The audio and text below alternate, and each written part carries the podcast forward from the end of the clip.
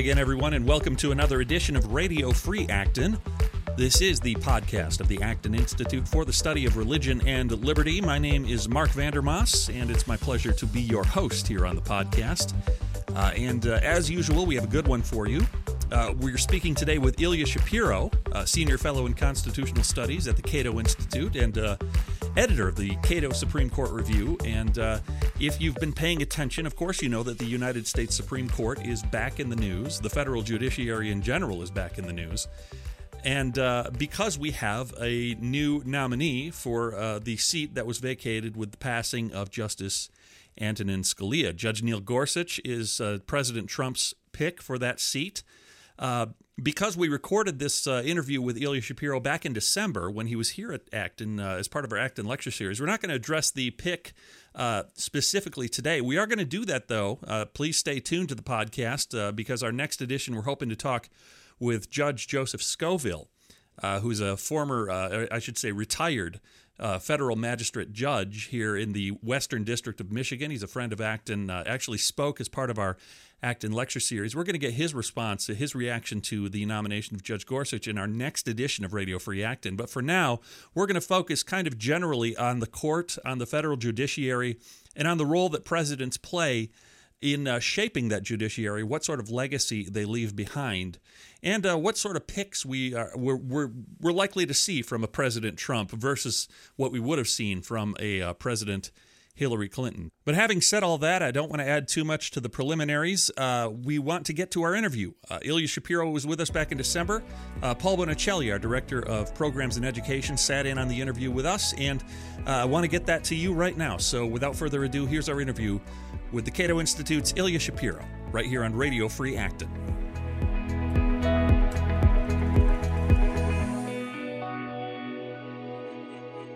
Well, we are pleased to be joined today uh, here in the Acton studios. Once again, I, I, start off with Paul Bonicelli, our Director of Programs here at the Acton Institute. Hi, Paul. How are you doing? Great. Good to be with you. And uh, Ilya Shapiro is with us. He is a Senior Fellow in Constitutional Studies at the Cato Institute, the editor of the Cato Supreme Court Review.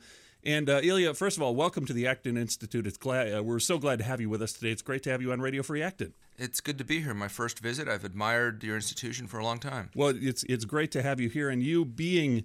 Uh, a constitutional studies expert. Uh, I don't know if you were if you were following, but there was an election, and uh, we now have President-elect uh, Donald Trump.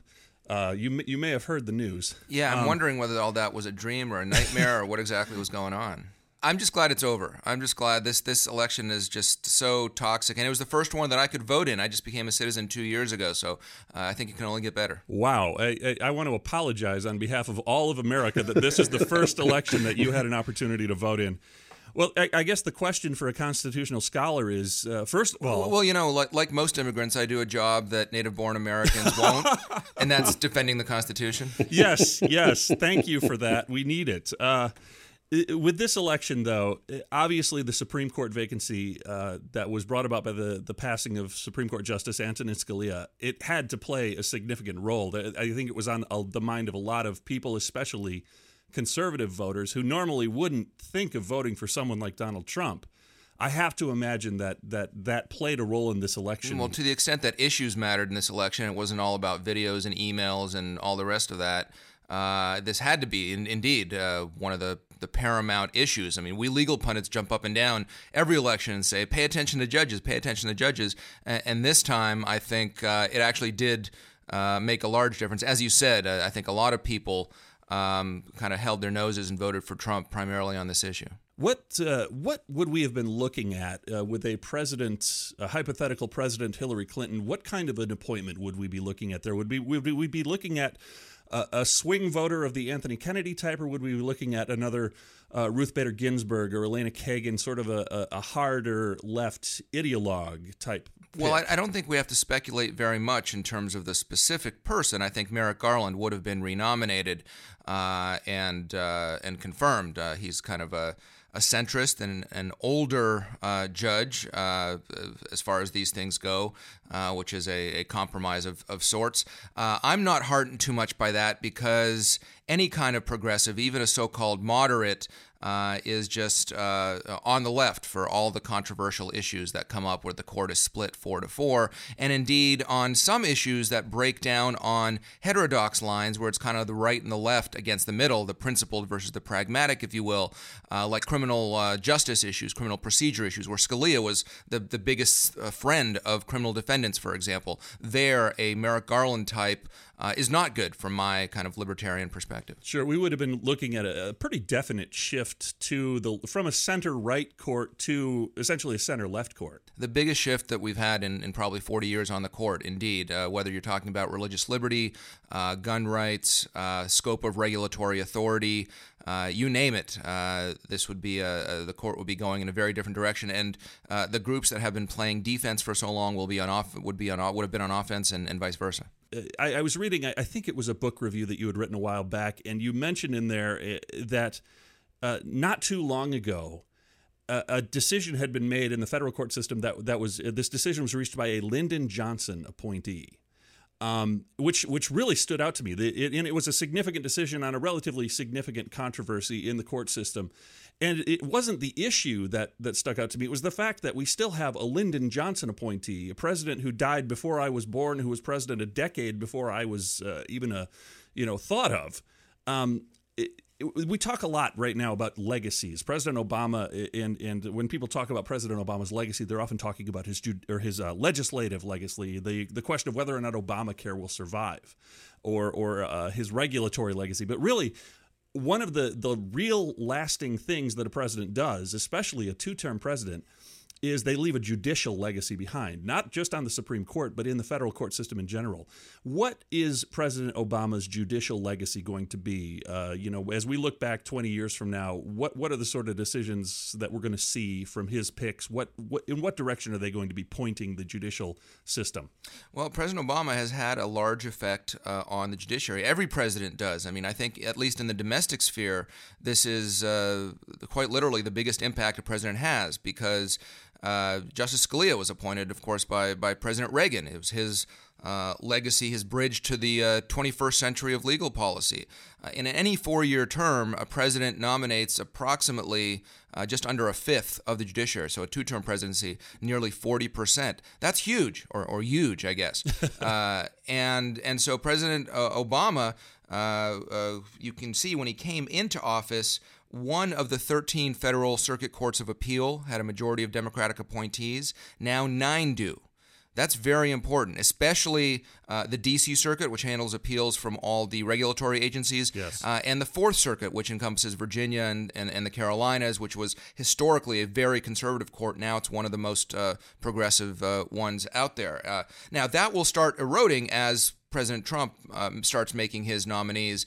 Uh, but but still, this this cannot be. This is kind of this. This is why legal pundits uh, pound the table every four years because this is a huge uh, uh deal. Uh, tax reforms can be reversed, regulations can be rescinded or changed, uh, but judges are for life, and there are still plenty of judges. Not too many Lyndon Johnson, but there you know as you go up, even even Reagan, the judge I clerked for, was a one of President Reagan's first appointees to the Fifth Circuit, so he's been on the bench 35 years, and that's not uncommon. You have a great piece in the Federalist uh, yesterday, I think it was, about the decision facing Mitch McConnell, uh, the Senate uh, Majority Leader, the Senate in general, about the filibuster, the judicial filibuster. Um, could you talk a little bit about that and, and what you're proposing? Right. Uh, historically, uh, judges or other uh, nominees, executive uh, branch nominees, were not filibustered. Uh, the Senate runs on tradition and precedent, and there's a long tradition of uh, having a filibuster for legislation. The Senate is meant to serve off serve as a, a cooling off dish for legislation to make sure that it really has enduring popular and, and, regional support. Uh, but nominees, uh, certainly judicial nominees, it, it, was, it would be really strange and sordid to think of them as being filibustered. The first time that a judicial filibuster was used was in 1968, where a bipartisan group of senators prevented uh, Abe Fortas from being elevated uh, to Chief Justice. He was already on the, on the Supreme Court, and he had various ethical concerns about him. This was not ideological, but uh, anyway, he was blocked, uh, and and that was it until President George W. Bush. Uh, when he made uh, a number of uh, very strong, uh, certainly conservative uh, nominees, And uh, Harry Reid, when the Democrats became part of the uh, minority, when they lost uh, the Senate, uh, started filibustering a, a, large number of them. And this was uh, a ratcheting up of tensions. I mean, it's hard for us to think about this, but 13 years ago, that was a really toxic political environment in Washington that had never been done before, as I said, with this exception of this weird uh, ethical issue in 1968. Uh, and eventually, two years later in 2005, the so called Gang of 14 uh, senators from both parties got together and approved a deal where certain judges would be confirmed, uh, others would be uh, would not, uh, and we went forward, and, and that prevented the so-called nuclear option from being exercised. That is, that the Senate would change its uh, precedent, its kind of sense of the Senate, uh, uh, that you could no longer filibuster these judges. It was avoided then. Ten years later, in 2013, uh, when Harry Reid was in the majority, at that point, did get rid of the judicial filibuster for lower court nominees, and that allowed President Obama to fill up the D.C. Circuit and other courts with long standing nominees that, that had been held up. Uh, and now the question is uh, will Mitch McConnell and the Republicans, now that they're back in the majority, get rid of the, the last remaining nominee filibuster for the Supreme Court? Uh, I think they should. They can't do it preemptively. You can't kind of do it in the abstract. I thought you could, but uh, a friend who uh, is intimate with uh, Senate parliamentary procedure says you actually have to have a nominee to have a, a vote on that question. I'm less concerned with Mitch McConnell. You asked me, Mitch McConnell faces a choice. I think he's showed some some backbone in the in the fight over Merrick Garland, the no hearings, no votes position, all of that. I'm less concerned with him than whether he can uh, maintain uh, all 52, or I guess he needs 51 or, or 50, I guess, with the tie-breaking vote, uh, Republicans in line in his caucus, because already uh, senators like Lindsey Graham, Jeff Flake. I think maybe Bob Corker, Susan Collins, that's a, at least four there that have already uh, intimated that they're not necessarily on board with getting rid of the filibuster. We'll see what happens. We'll see what kind of nominee it is uh, and, and how he or she is being uh, attacked uh, uh, from the left. You think those senators could really sit there and not let President Trump get his nominees through by talking about some wonderful precedent we need to maintain? It seems like they'd have to crack at some point. Uh, you know, I've stopped making predictions about the 2016 uh, uh, election or political scene. Um, it, there's going to be an interesting dynamic at play, and there's going to be, you know, uh, Trump is famous for the the art of the deal, uh, and so will he make some sort of deal uh, with, uh, you know, okay, I'll back off on this nominee, I'll pick someone else from the list. If you give me a wall, if you give me this infrastructure spending, whatever, or or will he just say, nope, this is who we're going with, and you know, you're up for reelection in two years. Why don't you, you know, hear from your constituents? And if it's a really popular uh, nominee, that could be painful for a senator. If, if it's a, a, a, a woman or a, a, a, member of a racial minority or just, you know, someone who uh, cannot be attacked for anything other than, oh no, he or she would be dangerous because it's a smart person who would, you know, I, I don't agree with. There's a lot of the, the, the Democrats, for that matter, are facing uh, a tough uh, Senate reelection map in 2018. And so uh, they might not even let it get to a filibuster. Ilya Shapiro is with us. He is a, a senior constitutional uh, scholar at the Cato Institute, editor of the Cato Supreme Court Journal. And uh, Ilya, I guess uh, the the last question that that we need to look at is the upcoming Supreme Court term. Some of the cases that are that are going before the court. We've had a lot of significant cases, it seems, over the last few years. Uh, is there anything significant coming up on the court's docket that we should be aware of? And how does the uh, vacancy of Scalia's seat affect these cases? A lot of people thought that Scalia's vacancy would grind the court to a halt. Uh, it actually didn't really affect the cases that were already on the docket last term. Uh, uh, with the exception of, of one major one called uh, Friedrichs versus California Teachers Association about workers' rights versus union powers. Uh, that one would have come out the other way had Scalia been there. But all the others, even the biggest controversial ones, uh, immigration, affirmative action, abortion, either Scalia would have been in dissent anyway, and so it was a 5 3 decision, or it was a 4 4 without opinion that would have been gone the same way, affirming the same uh, lower court uh, ruling with Scalia's vote. Um, so uh, his absence obviously felt a different dynamic on the court during argument, but didn't really, for practical terms, change the outcomes. What it has affected is the quality and quantity of cases that the court has been taking for the future. So this is a very thin docket this year, both in terms of a lack of blockbusters. I mean, we've kind of you you mentioned this. We've had sort of five or six consecutive terms of the century. It's not usual that every year two of the major issues in American society are being debated at the Supreme Court. That's not the norm. I don't think it's a healthy thing either. I mean, you know, I think the court should decide the cases when they come to them, but that's unusual. Um, we don't have that this year. I mean, this year the biggest case uh, involves uh, transgender bathrooms, but not the rights of trans- transgender individuals, but whether a letter written by a low level bureaucrat can change federal law. It's actually very technical administrative law. And this letter is very likely to be withdrawn on you know day one or two of the Trump administration. So that case is, and, and others uh, are likely uh, to go away. So I think this term is going to be a bit of a breather for us uh, Supreme Court watchers. But once they uh, have a ninth justice, they'll start picking up the pace in terms of types and numbers of cases. So next term will probably be back to a a higher profile. The, the, danger, I suppose, of having a, an ever expanding federal government is that these cases become more and more important. Well, that's the thing. It's not that the court is a self starting institution that reaches out to decide important issues. It's that when the government creates massive new uh, programs, whether it's Obamacare or Dodd Frank financial regulation, uh, it uh, effectively comes to the nuisance or, or kind of creates conflicts uh, with either states or with individuals or, or institutions. Uh, and inevitably, those tensions can't be resolved through the political process, and, and you generate these court cases. It's not like the uh, Little Sisters of the Poor, the nuns, all of a sudden decided to sue the federal government. No, they were doing their, their good works, and all of a sudden uh, the government said, no, you have to you have to pay for uh, for for birth control and, and things like this. Um, so there's a lot of I think uh, needless tensions, uh, legal and otherwise, that are created by out of control government that's largely unconstitutional. One more question pops to mind, and it is the question of, uh, of course, Trump is making a, a pick for this open seat on the court now. Uh, there's been talk that there could potentially be a couple more picks for Trump's uh, administration in the coming years. Who are the uh, the the justices that we're most most likely to, likely to see uh, going off the court either you know, for whatever reason? Well, I wish them all good health. Absolutely, but, but, but three of them are 78 or older. Uh, Ginsburg is 83, and she survived cancer twice. Although she's been called frail since she was 15 years old, I yeah. think. So I want to I want to point out I I have I absolutely pull for anyone who has survived cancer. Cancer is awful. Right, right. Um, I just I feel like I have to make that statement. Absolutely, absolutely. I think I think we can all as a country come together on that uh, controversial uh, position. Uh, and then Justice Kennedy is 80 and Justice Breyer is uh, is 78. So actuarially speaking, um, next four years, uh, uh, more likely than not, we'll have another vacancy. and certainly, in you know, if it's a two-term presidency, then that could fundamentally remake the court. Well, as we uh, as we watch the Supreme Court, hopefully we'll have opportunity to talk with you again uh, as uh, as cases come forward, as vacancies come up. Uh, Ilya Shapiro, uh, thank you so much for being with us, senior fellow in constitutional studies at the Cato Institute.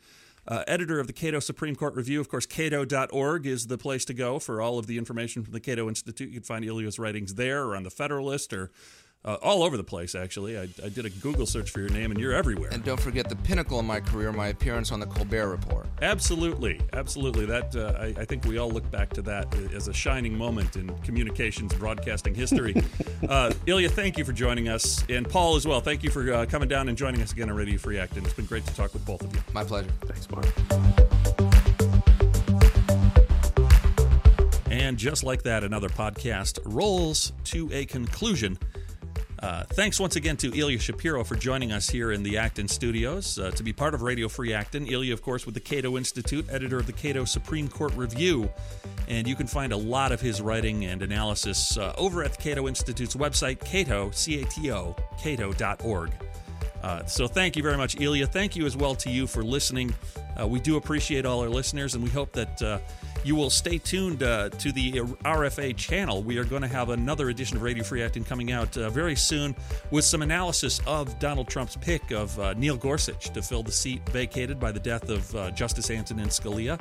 That podcast will be forthcoming very soon, we hope. And uh, in the meantime, while you're waiting for that, be sure to check out the new acton.org. We just uh, went through a major overhaul of the website, and I think we came away with a great looking site that's very easy to navigate uh, and we hope that you will uh, check it out. Let us know what you think, and of course, spread the links around to people who haven't heard of Acton, but uh, maybe they maybe they would like what they hear. Maybe they wouldn't like what they hear. We just want to make sure more people hear about Acton, and uh, we can spread the word about building a free and virtuous society uh, to more people. Uh, that's what we want to do. Thanks again for listening, and we will talk to you again on future editions of Radio Free Acton. So long, everybody. Have a great day.